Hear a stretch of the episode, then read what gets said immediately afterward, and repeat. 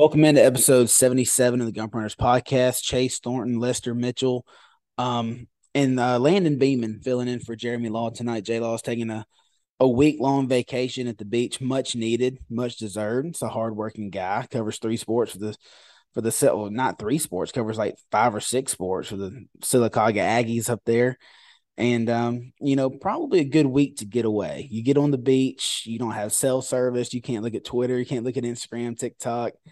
You can't uh you're not around the TV where you got to see, you know, the dynasty's over, Finebaum just cracking on Saban every chance he gets nowadays, it seems like. Uh Alabama falls 32-31 in overtime on the road at LSU, night game Death Valley we told you it wasn't going to be easy, but none of us expected to lose this game. Um, you know, and Bama fans are down in the dumps, and teams, teams from other. I'm gonna go ahead and get this off my chest immediately, um, because teams or fans from other teams and other fan bases, they think the Bama fans are are stupid for for losing two games and calling it a busted season or whatever. But in reality, that's the Alabama standard. That's what happens when you're Alabama. You know, that's that's why a program like Auburn and Alabama are not even close to the same level. Alabama fans, you know, make fun of Auburn fans when they try to put their programs on the same pedestal because of that reason. I mean, Auburn's sitting here, what, three and six now, I guess, and they have a comeback against Mississippi State, who's a middle of the road SEC team this year and they're acting like they just won the national championship because they have a true Auburn man leading them. I don't I don't know. I mean, you, you still lost. So, but when you're going through a dynasty like Alabama has or is, yes, the expectation annually is a national championship. And whether you like it or not, anything else is a failure. If This is what Nick Saban told you day one, his opening press conference. You want to be a champion in everything you do.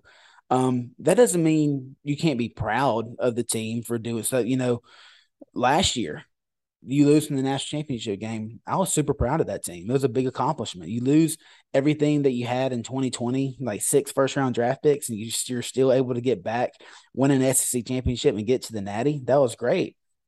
But with this roster coming in this year, this was supposed to be a 2020 type season where you've got a lot of seasoned veterans, especially in the back end of your secondary, guys that have played a lot of college football snaps for the University of Alabama.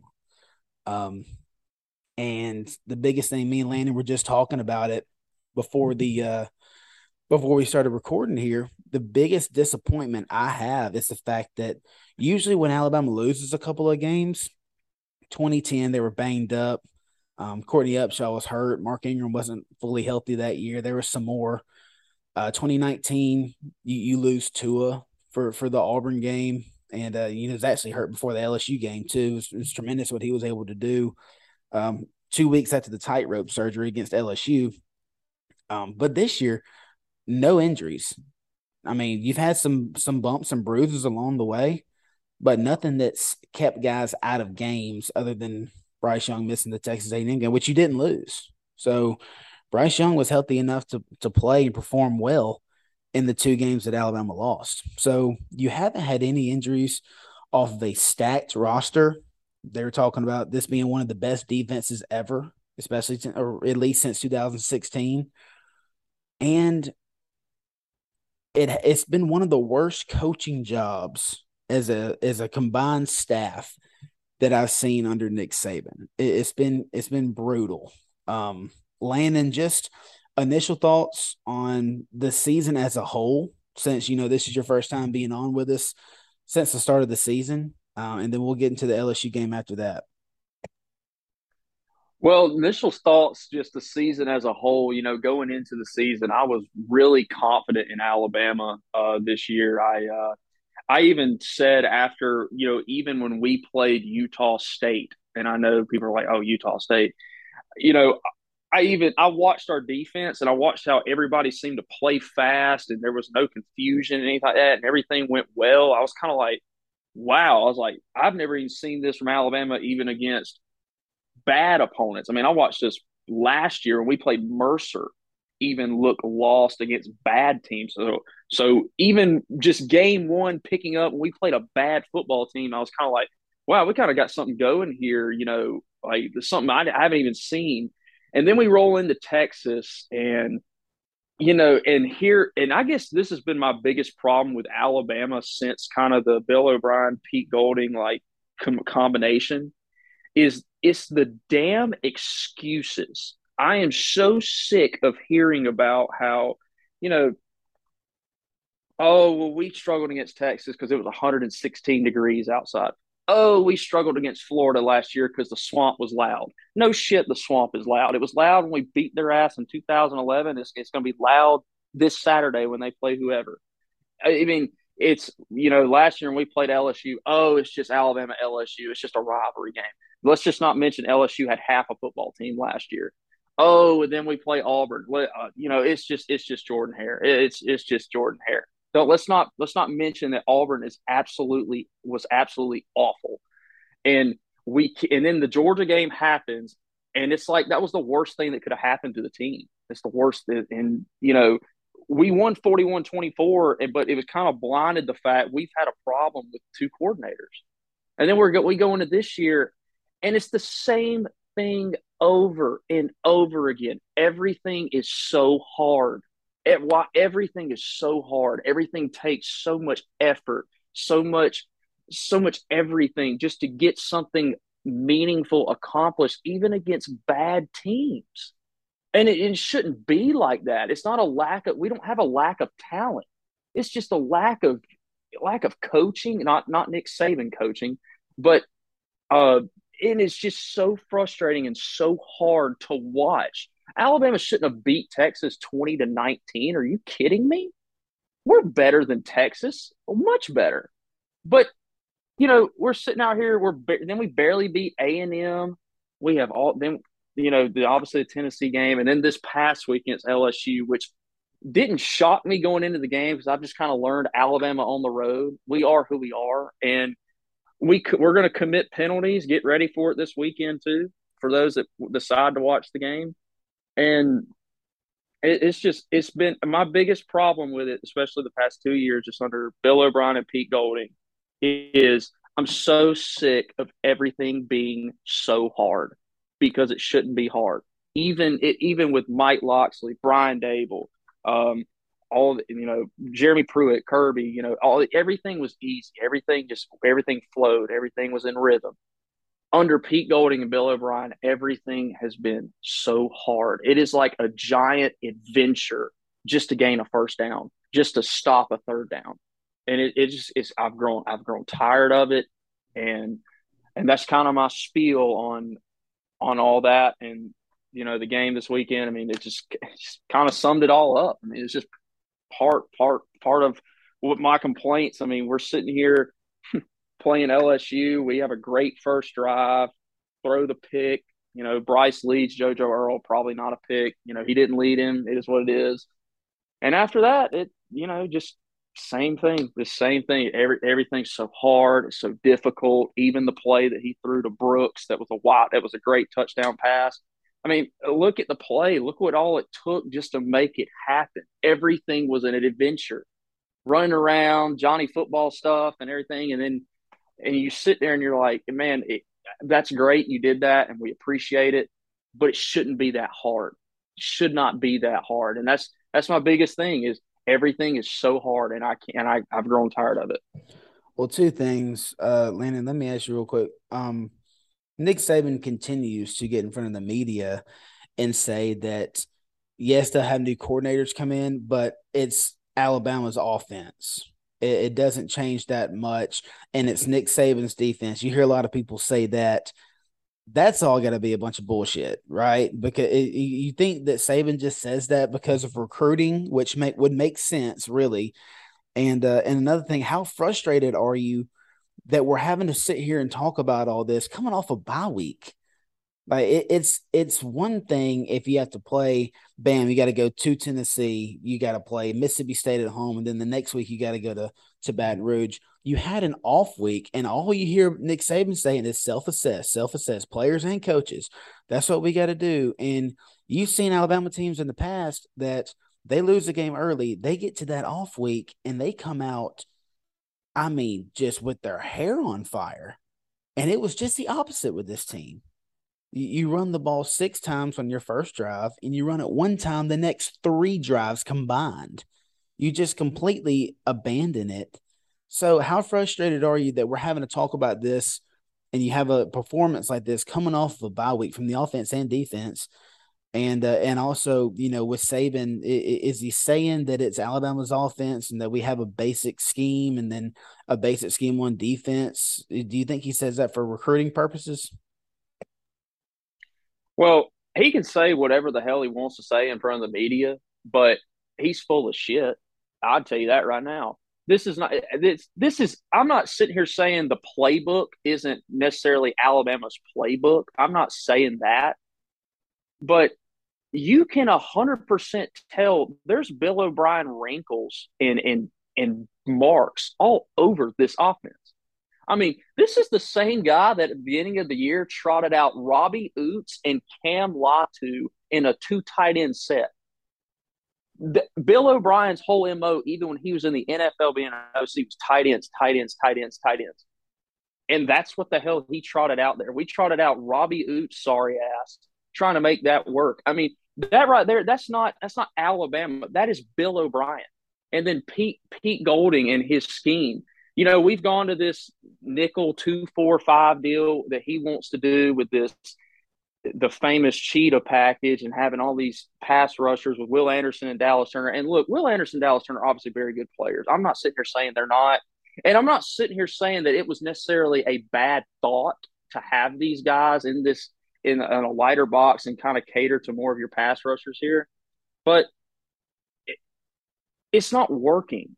It's just not. It's a it's not a talent. It's a scheme issue. When you watch Georgia play and they run a, a variation of a nickel defense just like this, dude, they they don't have they have three D linemen sometimes in there, sometimes all four. Sometimes they go, you know, with with a Dallas Turner, Will Anderson type combination with two, with two heavy D, D line guys in the middle. Sometimes they do that, but they don't literally stay in that. And we stay in that.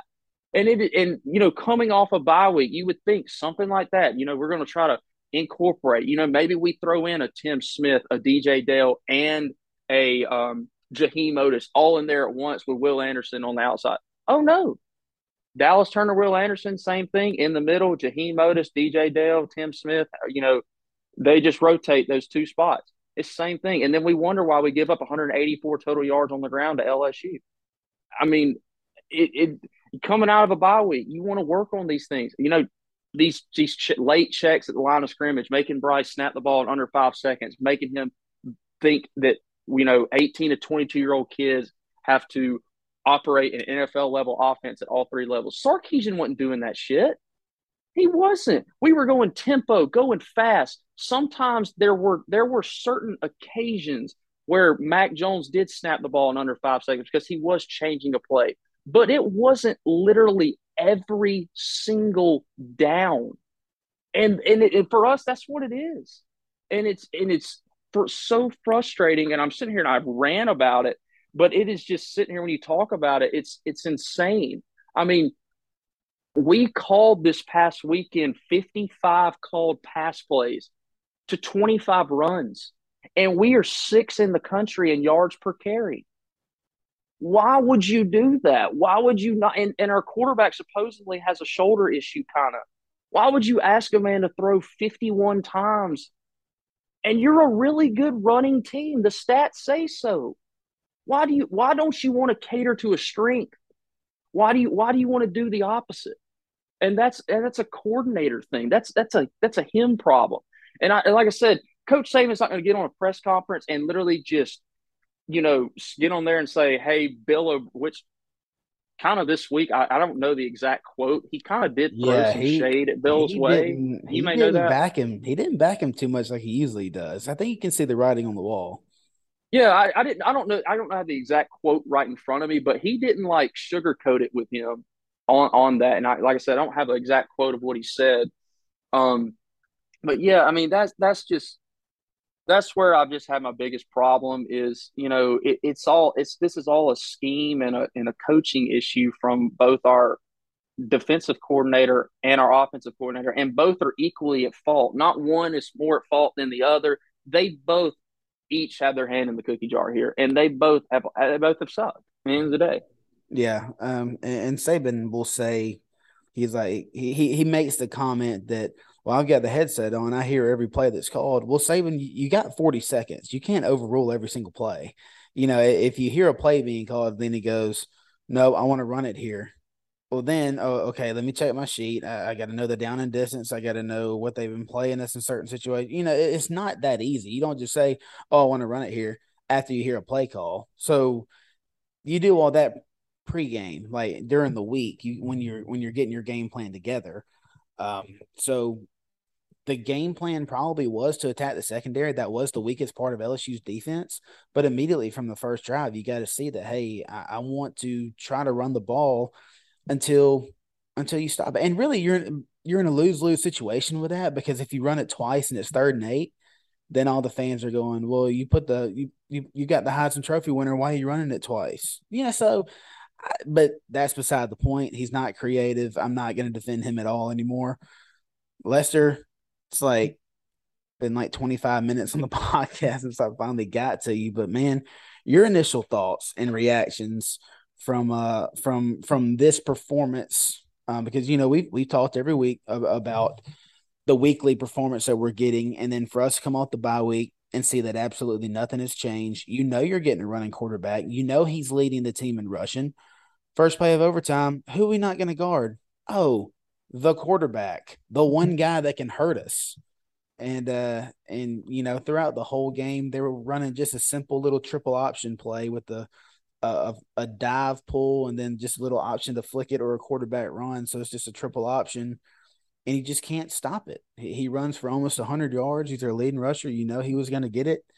And, so, what are, what are your initial reactions following this performance off of a bye week? Yeah, I'm I'm kind of kicking myself now because the after the Tennessee loss and the bye week on both those pods, I've I've both failed to mention that um this just does not seem like a national championship team. There, there has not been any adjustments from week one to the Tennessee game, and clearly there were no adjustments from the Tennessee game to the LSU game.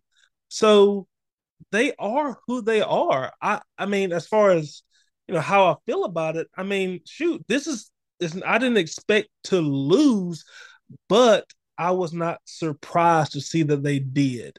Um, and that's just kind of it's just disheartening because they are better, as y'all have been talking about. This team is so much more talented and can do so much more than what they are currently doing, what they're currently producing. Like Lane said, it should not look so hard, but it is. You know, and they are being hamstrung by two coordinators. Um, and it's it sucks. Bryce is going to go down without leading this team to a natty. Will Anderson is going to go down without leading this team to a natty. But they are who they are. I, I don't I don't I don't understand. I mean, I'm not upset about it at all. Point blank period. This team is who they are. They are led by who they are led by, and there it, there no changes are going to happen. So until changes happen, my expectations have you know, thus far at, at certain point, they just remain the same. I expect nothing more or nothing less from this team. It's going to look tough. It's going to look hard. It's going to be ugly. It is not going to be smooth. It is not going to be um, dominating by any means. And now we have a landscape in college football where talent is more equal. Um, coaching matters now more than ever in the game of football. Coaching matters more than ever in Alabama. You can't look across the SEC and Alabama's the only team in the top 10 with the top 10. Alabama's not the only SEC team top 10 with the top 10 recruiting class. Or, you know, no longer can Alabama go out and play bully ball. You know, people, they've, you know, you hear the echoes when people are saying that Georgia's the new Alabama, the new standard. Well, shoot, they kind of are. They're going out, they're beating people's asses, they're dominating on the recruiting trail, they're dominating on the field. And Alabama, they have not done that, and they aren't doing that. And until um Saban looks in the mirror, some some, some of the coordinators get out of there, some some of the position coaches get out of there. There's no reason to expect anything different from this team until those changes in the offseason are made. Yeah, one thing I uh, I mentioned whenever we got on here was the win that it took out of me this game simply because of the fact that we didn't have any injuries leading up to it. Alabama, we've always been hit with the injury bug. And then that leads to one, two, or three losses in a season. They've all happened. Um, but this year was different. This year we we didn't have any major injuries where a significant player – went down with a torn ligament or or a broken bone. Uh, I know JoJo Earle missed some time, uh, but it's nothing like like you went through last year with Jameson Williams and John Metchie.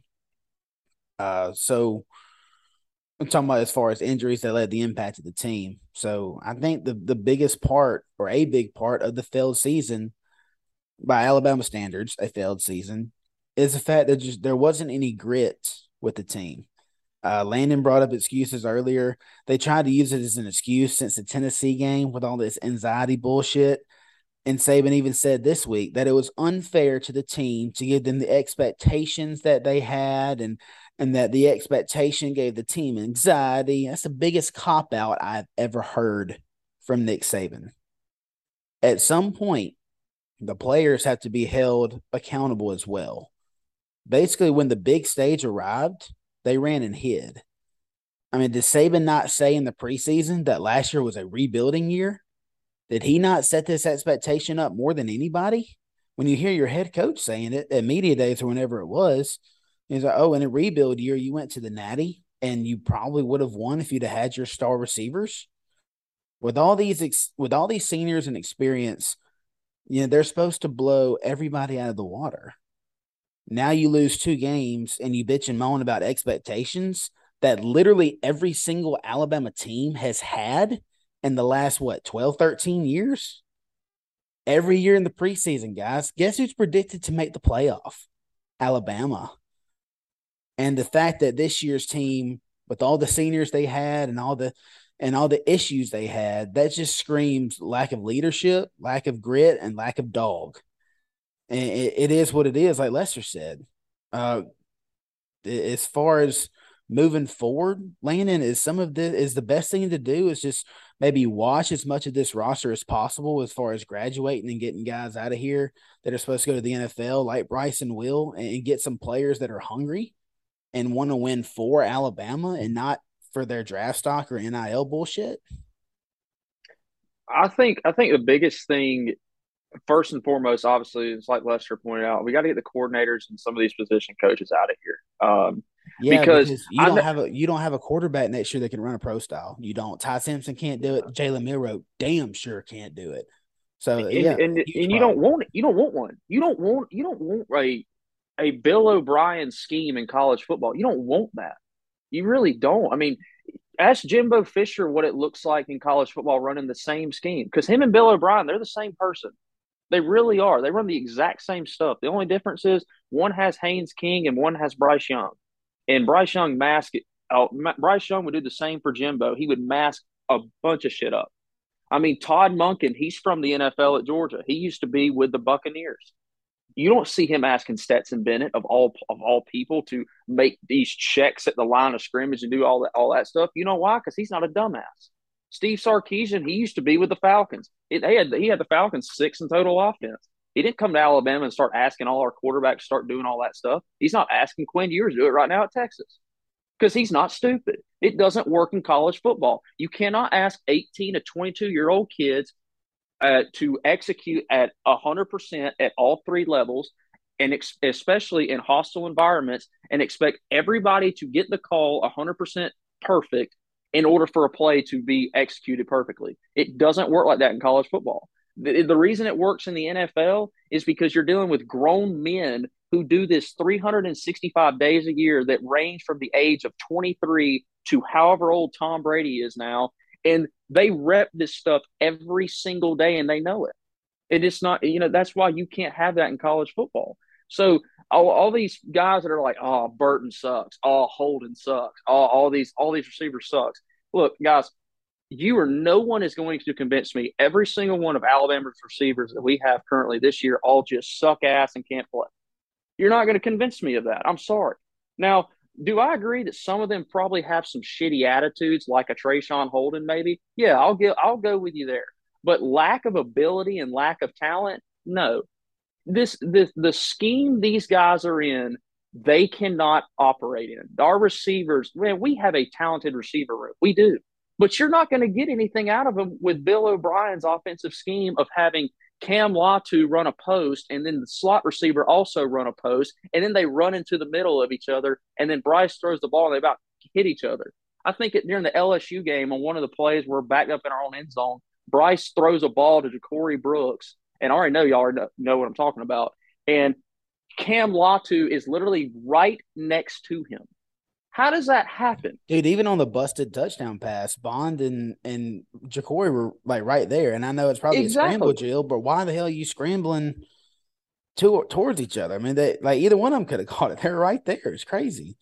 Uh, exactly, it, and it's the cra- it's the craziest thing thing to me because it's all it's it's all you can see it plain as day. All these guys don't just suck and they're no good or they're not giving effort and all this other jazz. This scheme is awful. It is terrible. Now, do I agree to some extent as well that like the Will Anderson, the anxiety comment, all that stuff? Yeah, bro, that's bush league. Like, like, don't say that. You, that's embarrassing. Don't you can't you can't say that. But also, I think him saying that though stems from the locker room because let's be let's be real. Will Anderson said anxiety and all that stuff because he heard it from somewhere. He had to have heard it from somewhere. And it's not like he's going to have anybody come down on his ass. Can you imagine Pete Golding getting in the face of Will Anderson? I'd love Boy, it. That'd that's, be funny. That's exactly what you need because I guarantee Kirby oh, Smart and absolutely. Jimmy Pruitt would do it. Yeah, uh, they 100% would. But what I'm saying is, you, I can't even see Pete Golding getting in the own his getting in the face of his own kids, let alone let alone Will Anderson. I mean, are you kidding me? He'd be scared to death. Now, I'm sure Pete Pete kind of reminds me of that fun that fun coach we all had in high school, or the, you know the guy he was the history teacher. He was like Mister. What about the drunk Mister Everything? Yeah, the drunk uncle. Yeah, the guy you just laugh at. You know, he's funny. He's like, you know, the players like, oh man, I love Coach Golding. He's cool, man. You know, and all that stuff. I'm sure he is. I'm sure Pete's a very nice guy. But dude, you can't be nice and and, and be a football coach. You got to be a jackass sometimes. You got to get in, get in the guy's shit when they don't do stuff right on the sideline. You need to get them all over there in the huddle with that whiteboard and start hitting that damn whiteboard and telling them like, "Hey, this is what we're supposed to do. Let's get the fuck up." You know, th- all that stuff that we saw Jeremy Pruitt do, we saw Kirby Smart do, and we're seeing him do it right now at Georgia. And ironically, look how Georgia's defense defenses play. They got they take on the personality of their coordinator and their head coach. And you know what? Our offense and our defense has. When you watch Bill O'Brien when he was with the Houston Texans and everything was so disorganized, traded DeAndre Hopkins, J.J. Watt, you know, all that other, all that Deshaun Watson deal and everything like that, it was very disorganized. He got fired.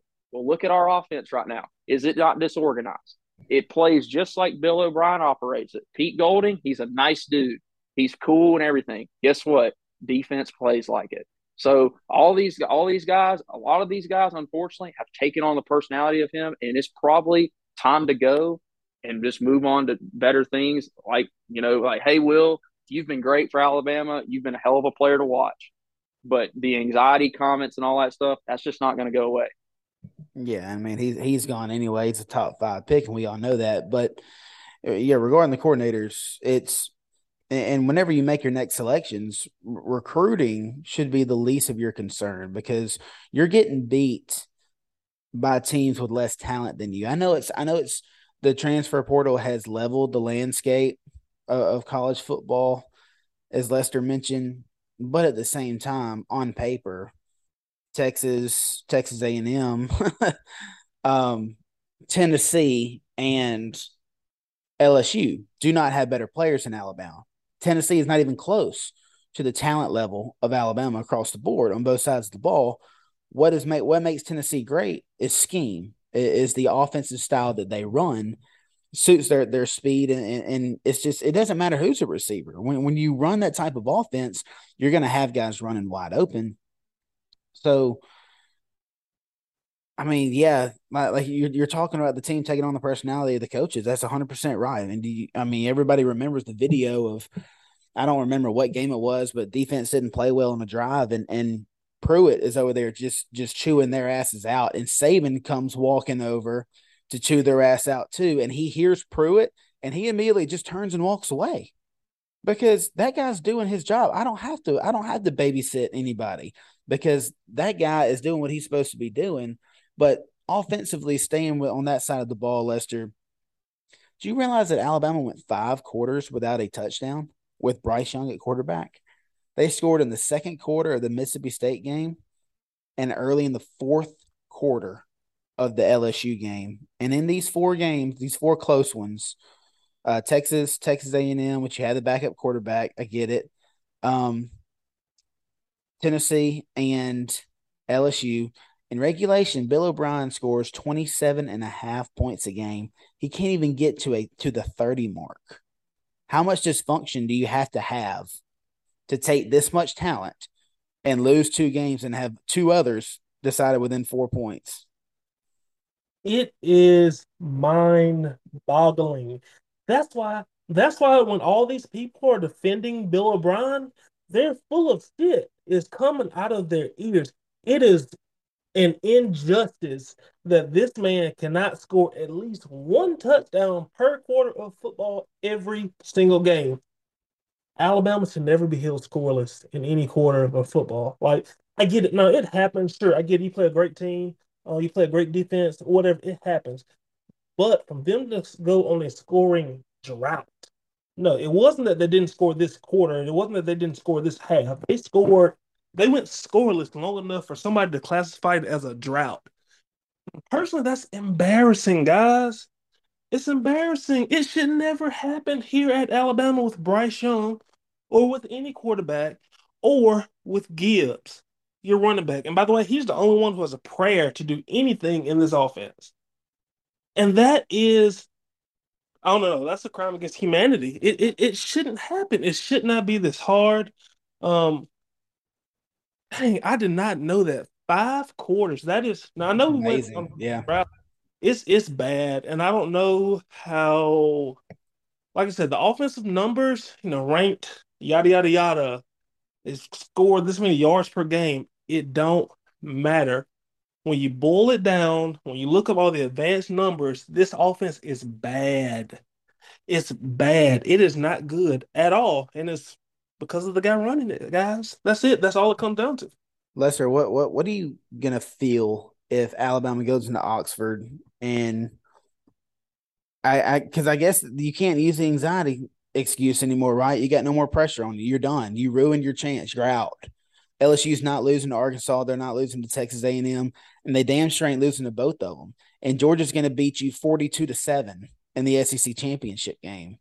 So Georgia's got a cakewalk as they usually as they usually do when Alabama's not in the picture. So, what do you, how are you going to feel if Alabama goes over there and just beats the hell out of Ole Miss?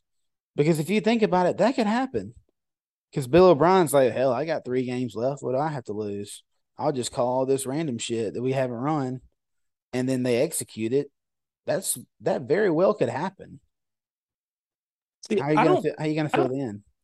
I don't see. I don't have to worry about even thinking that because it's not going to happen. Who has Alabama beat the shit out of in the past two years? Nobody. That's good. That's worth a damn. yeah, for real. I mean, uh, like, I would feel. I would feel differently if this team was damn good, if they were kicking ass, and they lost by a total of four points against top ten teams on the road. I would feel completely different about this game versus the team that we have now. Can't put anybody away, won't put their foot on anybody's necks, haven't beaten anybody's ass. I, I, I don't even have to worry about feeling what's going to happen if they beat the hell out of Ole Miss because it ain't going to happen. This team lacks a killer instinct.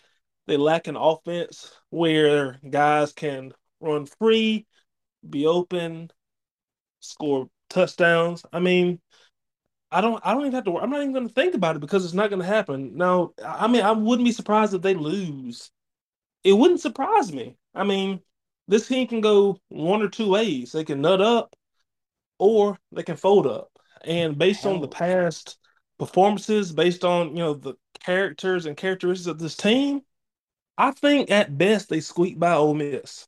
I'm not expecting a huge performance. Man, your your nutting up window has closed. That was that was two weeks. Yeah, ago. it's over with. Yeah, yeah. I mean, that's you, about you, you, ruined it. Yeah, you you had the chance to regroup, find some. You know, uh, you shouldn't have to find any motivation. It's right there. You lose, you're out. You had back to back road games to decide the SEC West, and you cocked it up.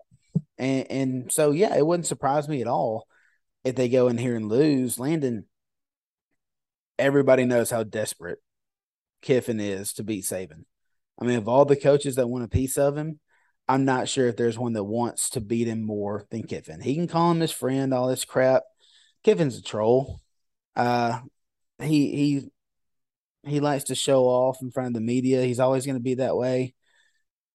Nobody wants to beat Saban more than Kiffin because of the public embarrassment that Saban gave him repeatedly on the sidelines, all the stories that have come out since Kiffin has left, uh, the way it ended in 2016 with Kiffin um, being let go before the national championship game, which I think eventually cost Alabama another natty. So in this game, he's never had a better chance to beat him, might not ever have a better chance to beat him. You got a team that has nothing to play for you got a team that comes to Alabama to get NIL and to get drafted. And uh, so that draft stock is, a, is in the back of a lot of these guys' heads, especially with the national championship off the table. They might play hard to try to win a natty, but once that's off the table, how hard are these guys actually gonna actually gonna play? Because they're one big injury from uh, being knocked down 15, 20 spots in the draft, which should cost you millions of dollars. That's always a possibility. Kiffin's had a week to prepare. What do you, how do you see this game going in Oxford Saturday? I mean, I see it going exactly how all the other road games have go, gone for Alabama. I see everything being still very hard as always. I'm going to see a lot. I'm going to see a lot of penalties. I mean, we're going to get probably 10, 10 penalties at least, bare minimum. If we get below that, I'll be shocked. Uh, and it'll everything will be one giant adventure to try to make something happen. The same thing that we that same that I mean all this same stuff even occurred last year when we had Jameson Williams and John Metchie. It's the same thing. It was just long, one long adventure. The only game it all came together was the SEC championship. We played Georgia. Other than that, everything else was hard. It's just like this year. Everything else has been hard. So when Ole Miss, Ole Miss on paper, I mean, Ole Miss to me, they're you know they're what eight and one, I think. I don't even think Ole Miss is that good. I really don't. They're struggling. They've struggled to beat Tulsa, Troy, Kentucky. Auburn ran for ha- half a mile on them, um, and that's with a quarterback that can't even throw the football. Uh, so I'm looking at their. I'm looking at all the things they've done. I mean, LSU beat the hell out of them. I, I don't even how they're they're eight and one, and realistically, they could finish the year eight and four. To be honest with you, um, because I don't really think they're that good. I don't. But Alabama can't beat a bad team anyway. So what's it mean? So what's it really matter? You know, the spread's 12 and a half. I'd go ahead and lock that in. Ole Miss plus 12 and a half. Don't worry about that one, folks. Done it. Um, yeah, I went ahead and did that one.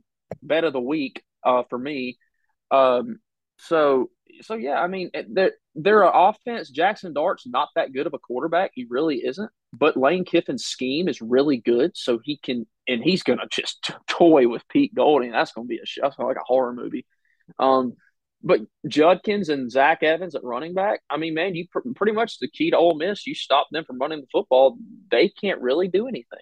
But what what are we going to stop? We're going to trot out two defensive linemen and and then da- Will Anderson and Dallas Turner who are going to get manhandled by either a tight a tight end also chipping in on them with a tackle, and the rest the rest of the guys in the middle they're not going to do anything. Jaheim Oatis will get probably double team, and they're going to Ole Miss is going to get four to five yards of carries, and they're so their offense is going to function at at least six six yards of play probably. So everything's going to look easy for Ole Miss against us, and it's going to be a dogfight game. I'm not saying we don't we won't win or anything like that. I'm just saying we Alabama Alabama should beat a bad team.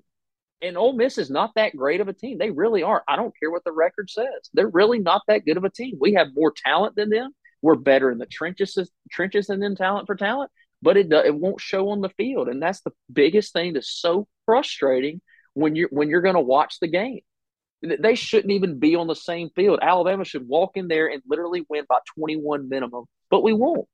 And and it's a it's a shame. I mean, they're literally going to blitz seven to eight guys or six to seven guys, I guess, all going to go up the middle. When they go up the middle, Bryce is going to have to scramble around, look like Johnny Football in order to make a play happen. And if he can't find anybody open, he's just going to dump the ball off to Gibbs, who leads our team in receptions. By the way, if your running back leads your team in receptions, guess what? Your offense probably sucks. Your, run, your, running back, your running back should never lead your offense in receptions. Should ne- never, ever, ever should happen. Never. Yeah, he's uh he's got like 39 receptions. I don't think anybody else even has 30 yet this season. Yeah. It's not and that's because it's, it's like so it's 30, NFL based. Yeah, it's not like it's 39, 37 or 39, 36. It's not close. Um yeah, I think you've got three guys here that are thinking about the same. Except I don't think Alabama wins. Uh, I don't. I don't think they win at all. Uh, I don't. I won't be shocked. I don't see what. I don't see what Bryce Young has to play for. You can sit up here and say that you're a leader. Uh, you're gonna lead your team. You love your boys or whatever, dude. You're from California. What shit do you give about Alabama? You don't give a shit. You came here to get developed. You came here to get to the NFL. You're done. Done. You're a top three pick. You hang them up right now and you don't play football for the Alabama for the rest of your life, you're going top five. Same thing with Will Anderson. What the hell you got to play for? Like you're done. You you done you've done what you have to do, and so with, with nothing on the line, I, I, just I don't see where Alabama gets its motivation from. And we no, because it's not going to come from the coaches. Yeah, and we haven't seen this in forever. It's been a long time because even even in uh, in 2019, all Alabama had to do was go play Michigan. You know, you, you give Nick Saban a month to prepare, he's going to beat anybody's ass. That's why Alabama has not lost an opening game. And that's why they literally shut down Florida State's program when they were number three in the country. That's why they take all these top 10 teams and just beat the hell out of them because Saban prepares for them all summer instead of preparing for other teams as well. Um, so in this case, though, I, I, just I don't see where Alabama gets its motivation from, especially with a mellowed out Nick Saban, a, a Nick Saban that's no longer in guys' face. He no longer gets pissed off at officials. He no longer gets pissed off at players.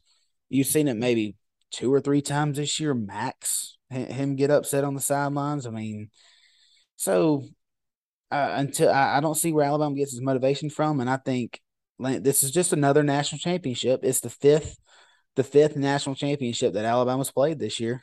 Uh, you know, you played one in Austin, you played one at home versus Texas A&M, you played one in in Knoxville, you played one in Baton Rouge. You're going to play one in Oxford. That's just no. And if is. they win, they'll storm the field like yeah. always. yeah, and it, every, it'd be the greatest thing ever. Well, let me say this: everybody wants to everybody wants to bitch and moan about the fans storming the field. How about you just win? Just win the game because I just told you like Alabama has not played a team this year with even close to the talent they have. I mean, Hendon Hooker's not Bryce Young. Jalin Hyatt was he wouldn't. I mean, Alabama had like seven receivers rated higher than than Jalin Hyatt, but their scheme makes him look great. It's just it, it is what it is. So no, I don't I don't expect Alabama to go in here and do anything at all. Um, Lester got about 14, 15 minutes coming up on the or left left in the podcast. We don't want to go too long. I mean, gosh, we could rant about this team all night, but at this point, we're just beating a dead horse. It's the same thing that we said for going on seven or eight weeks now. Really, post Texas, uh, that's when I that's when I started my whole thing about you know it's it's it's a trend playing on the road. it's not an outlier with, with Bill O'Brien and in the booth, but uh, Alabama started on the hardwood um, Monday night. Lester, you know you've got a bunch of new faces, dude. Uh, Alabama played was it Longwood? Is that who it was? Longwood. Yeah, a team that um, won their conference last year, or maybe I don't know. Landon knows, dude, guys. Landon knows more stats about nobody teams than anybody I've ever met. He was texting us about Liberty earlier, talking about they got some five nine dude that shoots like thirty six percent. I'm like, how do you know all this shit? That's but so Landon will Landon will give you a breakdown of what Longwood did last year because he knows. But they're a pretty solid team that had a lot of guys returning. Alabama scores 75 points, Lester, but 48 of them coming from true freshmen. Noah Clowney, Brandon Miller. Um, who else we have in here? Rylan Griffin. Griffin, yeah, Rylan. He he shot a lot. We still shot for shit from from the art. We were three out of twenty eight from deep, but seven or forty eight of the seventy five points coming from freshmen. Talk about what you liked from from this Bama basketball team on Monday night. I love it. It was so much fun Look, to be watch. Care- be careful now, because you know what Bama basketball I, does. I know, I know, I know. I but look, these guys they have three freshmen do that. Three freshmen. Look, I think that this this class, that freshman class, um, brought in, they're the real deal. They are. Um, I think Rylan Griffin, um, Brandon Miller, Clowney. I mean, you have a guy at all three levels contributing. You have your guard, you have your forward, and you have a big man in the middle. And look, the most exciting part about this team to me was their rebounding and defense. This team has size, they're long, they're tall, they're athletic, they can jump out the gym. That's going to be some exciting basketball to watch. I don't care if they, I don't I, I don't care if they went over 30 from 3. For them to go out shoot those numbers and still beat the hell out of a really good team, that bodes well. Well, it's first game of the year. Like I said, a lot of freshmen, Coleman Coliseum, all that jazz, whatever. Look, the shots are going to come. You know what? If the shots don't come, this team has proved that Bediako, the guys in the middle, the mid-range game, they can still score in other different. They are not a three or nothing team anymore. I feel like, and I know once again, um, Jay's gonna get on to me or whatever, because I'm so optimistic right now. But game one, this team has shown a lot of promise regarding things that you can't coach. You can't coach effort. You can't coach. I mean, you can't coach defense, but you can't coach effort. You can't coach, you know, bust your ass back down the play to get back on defense. Like that stuff matters. And from game one, I think what Saban should have done, Nate Oats probably looked himself in the mirror this offseason, talked to a couple folks, made some changes, and guess what? He made the right changes. So going forward, I'm I'm very ecstatic. I'm very very happy about what I saw against this with this team on um their first game. You you did see a couple of mid range shots. I know Mark Sears pulled up, but he he he left them short a good bit. So you hope that I'd like to see that trend continue. Like we said before, if you've been a follower of the podcast, Landon, I know you have. Plus, you're a basketball guy as well. You know, we've we've wanted for the last year or so. I understand that you want to hit the three ball and you want to run and gun, but four to five pull ups a game ain't gonna kill you. And you know, you go three out of five from 10, 12 feet. Now, I, I, don't want you stepping in and shooting a 17 footer when you could just shoot a, you know, step back two feet and, and shoot a three. That's, I understand that. The deep twos you don't want, but just so a guy can't sag off you and, and meet you at the bucket because he knows that's where you're going because you're so analytical. So that was good to see. Um, Landon, were you a little surprised by Noah, Noah Clowney getting in the starting lineup? And I just ran down the stats. Charles Bediako was the only guy that scored on Monday that played on last year's team.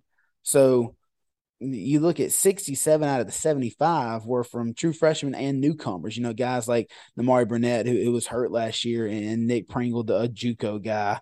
So what I mean, you got just a whole a huge roster turnover, which of course is nothing new in basketball. And so how how how impressed were you with Noah Clowney almost snagging a double double in his first game? And were you surprised to see him starting? Well, Noah Clowney was one of those guys that we got this year that, you know, we just his four star recruit, Rock Hill, South Carolina. You know, people didn't really think much of it. You know, just another four star in basketball. But it's it was actually one of the players that we had been hearing, you know, all off season that hey, like these coaches are kind of shocked at how good this kid is. Like, and then we started to look look and look and see like when we went on the foreign tour. You know, this guy was snagging double doubles and everything like that. And we're kind of like, okay, you know, this guy, you know, and then we figure out he can shoot. And then we figure out he can play defense you know, he even made a three in his in the game uh, this past weekend. Uh, went one for four, but you know, hey man, when you're a big man like that, you know, he's six nine. Man, if he goes one for four every night from three, I, hey, I'll take it. You know, twenty. You give me give me one, and you're a big guy like that. I'm, I'm not gonna I'm gonna be upset. Um, but yeah, I mean, he was he was really really good, and uh, I think it also shows you just you know, running off the stats like you just did it kind of shows you what we were really working with last year. I mean, our team last year, and I don't know if people remember this, and I can't remember the exact game, maybe in a couple games. I mean, we were bringing in Brenton Johnson off the bench just to get a spark, just to get something going. And that's what I mean, and that's what I love about Coach Oats. He's not afraid just to try everything and see what the hell sticks. And we even went with that. Darius Miles this uh, in our game Monday, he didn't play worth a shit. He looked He's, awful. Yeah, Matter of fact, when when when the game was that he didn't play, I said that he didn't play much in the second half because he's he's still kind of nursing an injury. I'm like, yeah, and he also freaking sucks. yeah, I mean, he look and look, he may have just had a bad game. It is what it is. I mean, players have bad games, and I understand, but you know, the first half, I mean, we were beating Longwood like a drum. I mean, it was worse. And the only reason they even cut the game to win it within eight was because Darius Miles had like three or four turnovers by himself. And it was it was bad. I mean, he stopped our offense from flowing. Everything went out of rhythm. So guess what? He didn't even play second half. Noah Gurley, same story. He didn't really didn't play. And both those guys played last year. They played meaningful minutes. And that's what you didn't have. And then you know, everybody talks about, oh, we live by the three, we live by the three, we live by the three. We do, but we don't. Our team is a transition based team and we play at a fast pace. So when you play really good defense, like you saw this past weekend or this past uh, this past game, you can afford to not shoot the ball great like we did from three point. We three of twenty eight ain't great, and still win comfortably like we did because Longwood last year they returned four of their five starters and they made a they were a 14 seed in the NCAA tournament. So it's not like no, they're not Duke, obviously, but they're not a bad team for their classification. And the team we're playing on Friday, Liberty, they're not a bad team. They're 81st on KenPom.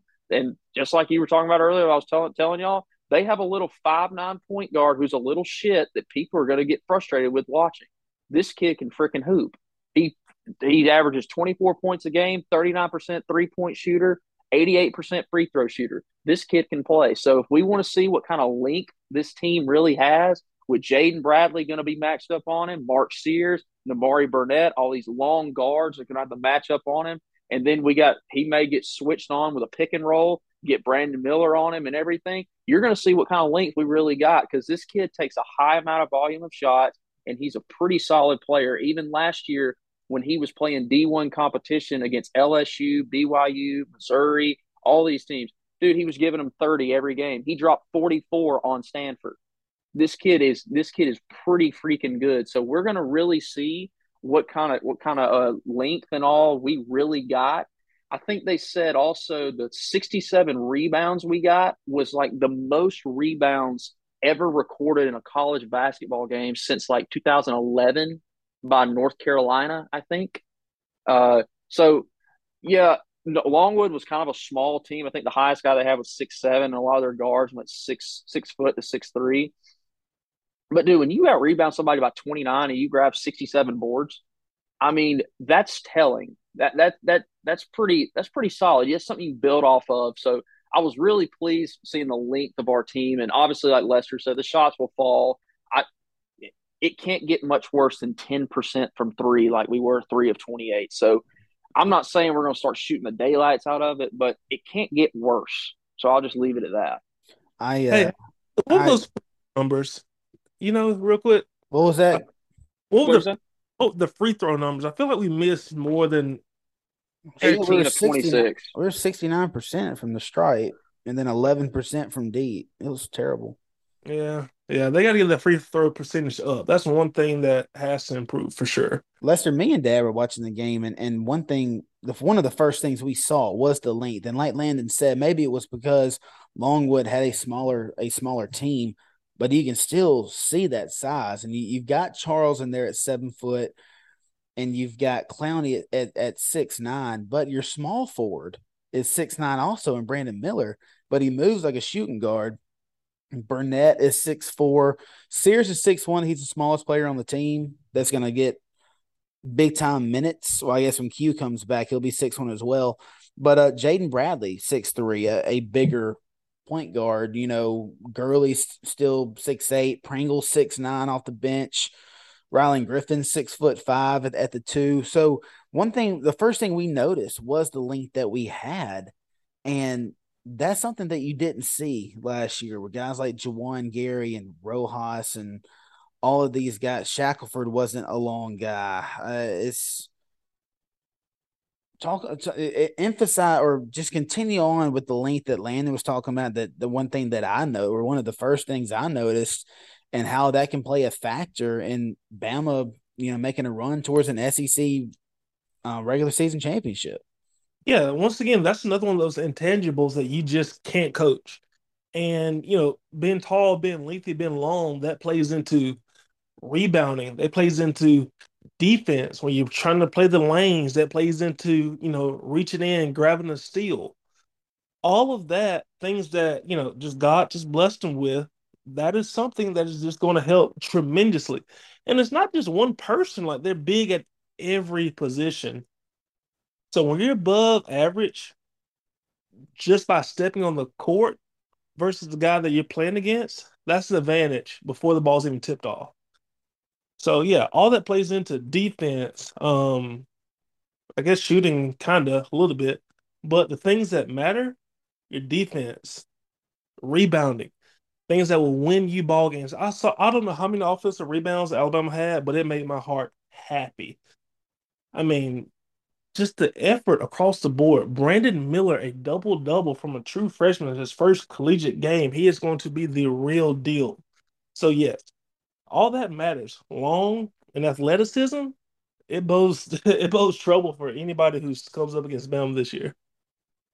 I kind of piggyback off you off that, Lester. I mean, the thing is also that kind of went unsung about the rebounding.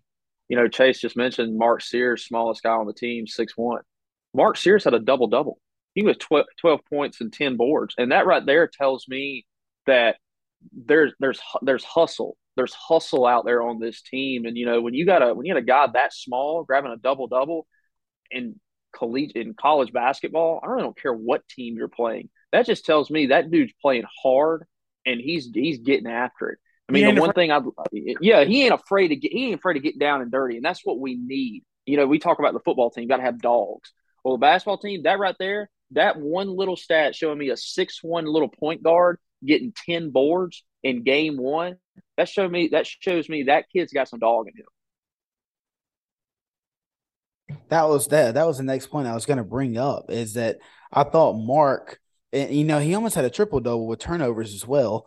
Uh, it, the stat book has five, but it seemed like 35. I mean, this dude turned it over a hell of a ton, but he's all over the court. He's having one man backcourt pressure, which is something that I've been begging for um, to for since Nate Oats got there that he really doesn't do. We think we started pressing, we were up 20 with four minutes left for some reason.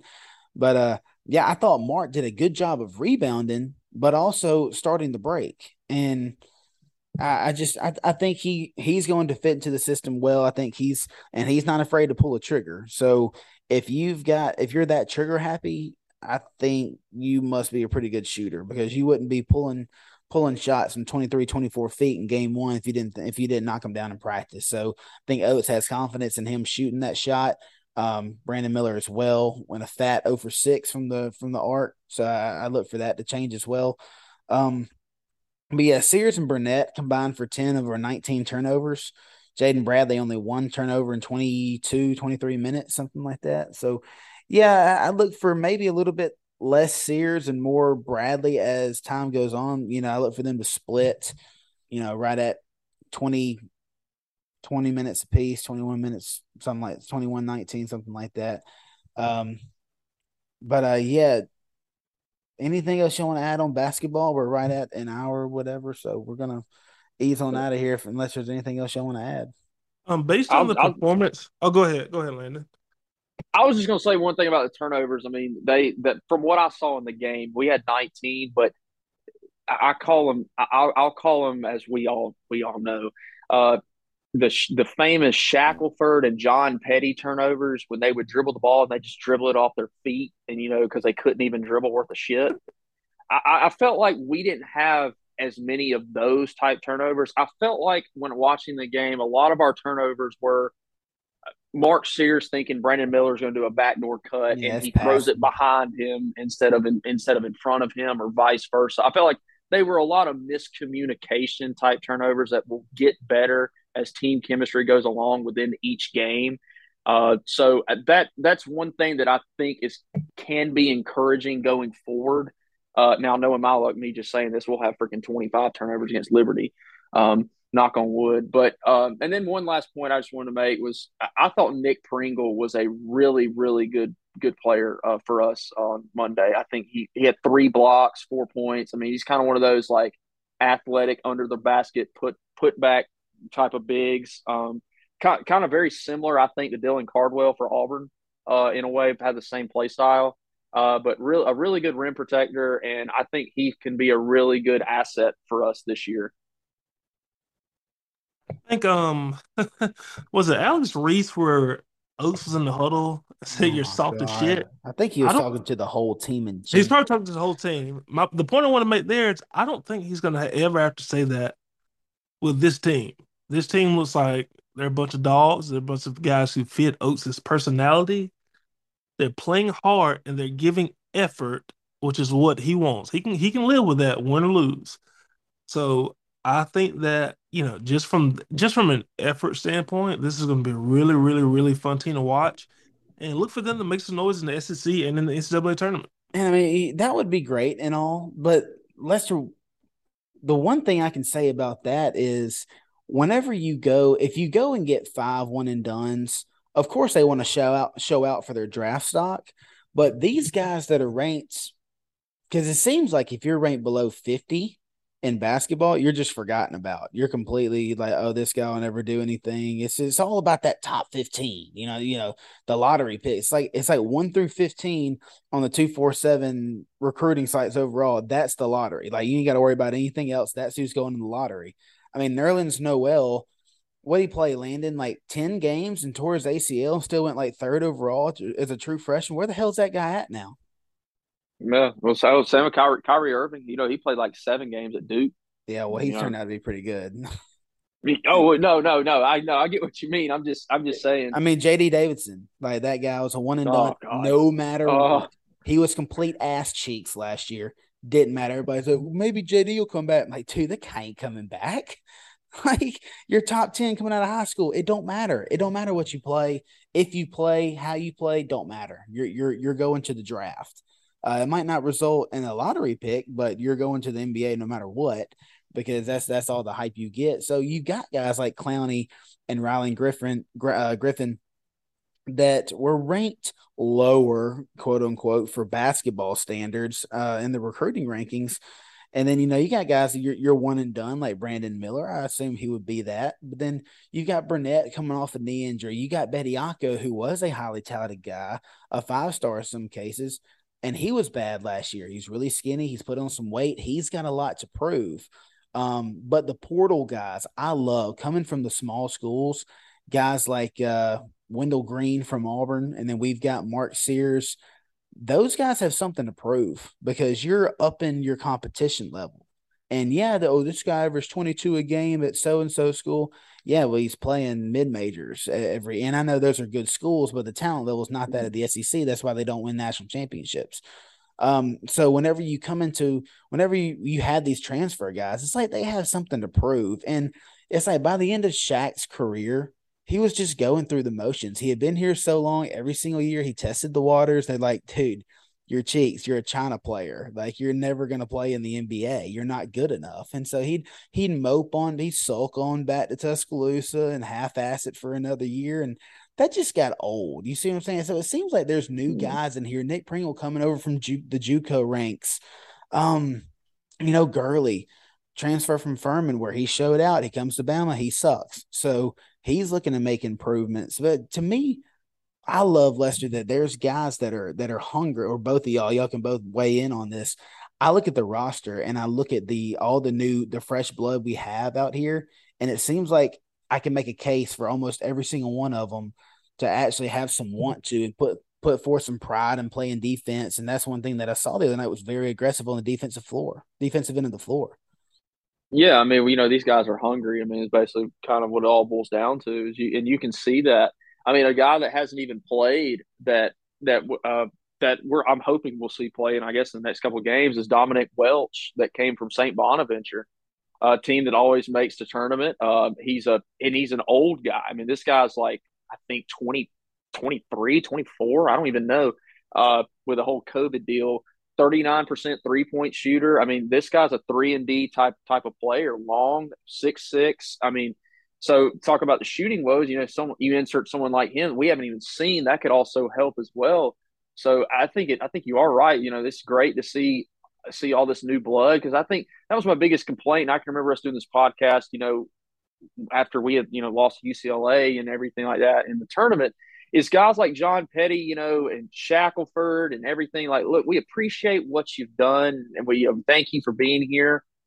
But sometimes new new blood is what a program needs, and that's what Alabama needed. I mean, we needed new blood. We needed the Shackelford's gone. The only one, I mean, the Petties, and we the only one left that we got is, and he's not playing right now because he got hurt, unfortunately, is Jahvon Quinerly? Dude, and if when Quinerly, I stopped, when I stopped talking, I, get, I thought about him, and I was like, oh shit, that guy is the exact opposite of what I'm talking about. Yeah, you know, and that's the thing. You know, what Quinerly will will Alabama get? Will we get the Quinerly that we saw last year that was just like yeah, yeah, yeah, yeah, you know, like turnover machine 2.0, or are we going to get the Quinerly we saw in that SEC tournament March Madness deal? Because if Alabama gets that gets that Quinerly to go along with what I'm seeing right here, this is going to be a very damn fun basketball season, assuming what, everybody stays healthy. What if Q comes back and he's like just a sniper. Like, dude, don't even dribble the ball. Like, we don't need to dribble. Don't do that. just just play the two, or just be another PG on the floor and just catch and shoot and play defense. Like well, we got, got reliable ball handlers now. Lester, is it is it possible that that Q in 2020 realized that he didn't have to do too much in order to fit in with the team, and then last year he was like, "Well, screw it, nobody else can, can throw it in the ocean, so let me try to make something happen here." Then he ends up turning it over. Or, throwing up a bad shot because he's not really getting a lot of help. Could that be possible? That can be very possible. It is. It won't all be on his shoulders. You know, the funnest part about this team is the depth. You know, Welch. Hell, I forgot about that guy. You know, I knew I knew he had keep in the back somewhere, but man, there's depth. There's guys who can contribute at a high level at every level on this team. Guards, forwards, and the big men in the middle. So you know, going from ones to the twos, or it shouldn't even be that. It should all just be to be mix, mix and match. If you're off, well, I got you tonight. You know what I mean? So yeah, mm-hmm. yeah, yeah. It's gonna be um, it's a team that has a recipe for success, man. and they're they're definitely gonna be should be the top two or three team in the SEC. Oh, you know, and the thing is, like, if our worst problem is Noah Gurley or Darius Miles might be our worst like rotational type players. That's not a bad thing. Like to really think about it. I mean, because who was our worst rotational player last year? James Rojas, Darius Miles. I mean, no, like he's off of Miles, man. Like he's Gary he's, is Gary. He's hella athletic. He can. I'd rather watch Darius Miles and James Rojas. like, Rojas to be a bartender. Miles just, he he runs like a, a newborn giraffe. Like you ever see him come up and they're just their bodies just it just doesn't look right. He's just I don't know. Uh, he He's, he does have some like wobble, like uh, like I'm drunk at three in the morning type of like run going on. Yes. Like I do agree with you. It's very it's very it's a very lackadaisical like what the hell's going on type of thing. It's, it's and everything yeah because everything he does is high. He he dribbles high He looks high. You know, he just everything is is up off the ground. And yeah, so I, I don't. I just I don't like him. I don't like him dribbling the ball. I, I think he's okay as a shooter. Um, he's he's a great athlete, but I don't think he should be handling the ball at the two guard. That's fair. That's fair. But the dude can jump out the gym. All right, guys. Well, uh, Landon, we appreciate you coming on, filling in for J Law. I know he'll listen down there, and he'll he'll be texting you. He always uh he always congratulates the the guys that come in and fill in, or the guys that are guests. Um, you did a great job filling in for them. Um, yeah, so Alabama football. If you watch the game, let's hope we can get a win. But you know, there's not too much optimism left left in the tank here. Uh, but you know, we'll have more hoops talk next week. We'll have the Ole Miss game to break down. Probably won't do too much uh too much breakdown on Austin Peay unless Landon can get us some stats. I'm sure he'll get us some stats on the small team. That's his forte. Well, I guess that's just basketball. But uh, yeah, if we play Austin Peay in basketball, guys, Landon would be able to tell you um, who their star player is, what he drives, who his girlfriend is. He he knows everything. That's the guy to go to. Um, but until then, this is episode 77, Gump Runners Podcast. Chase Thornton, Lester Mitchell, Landon Beeman. We're out. See you guys next week.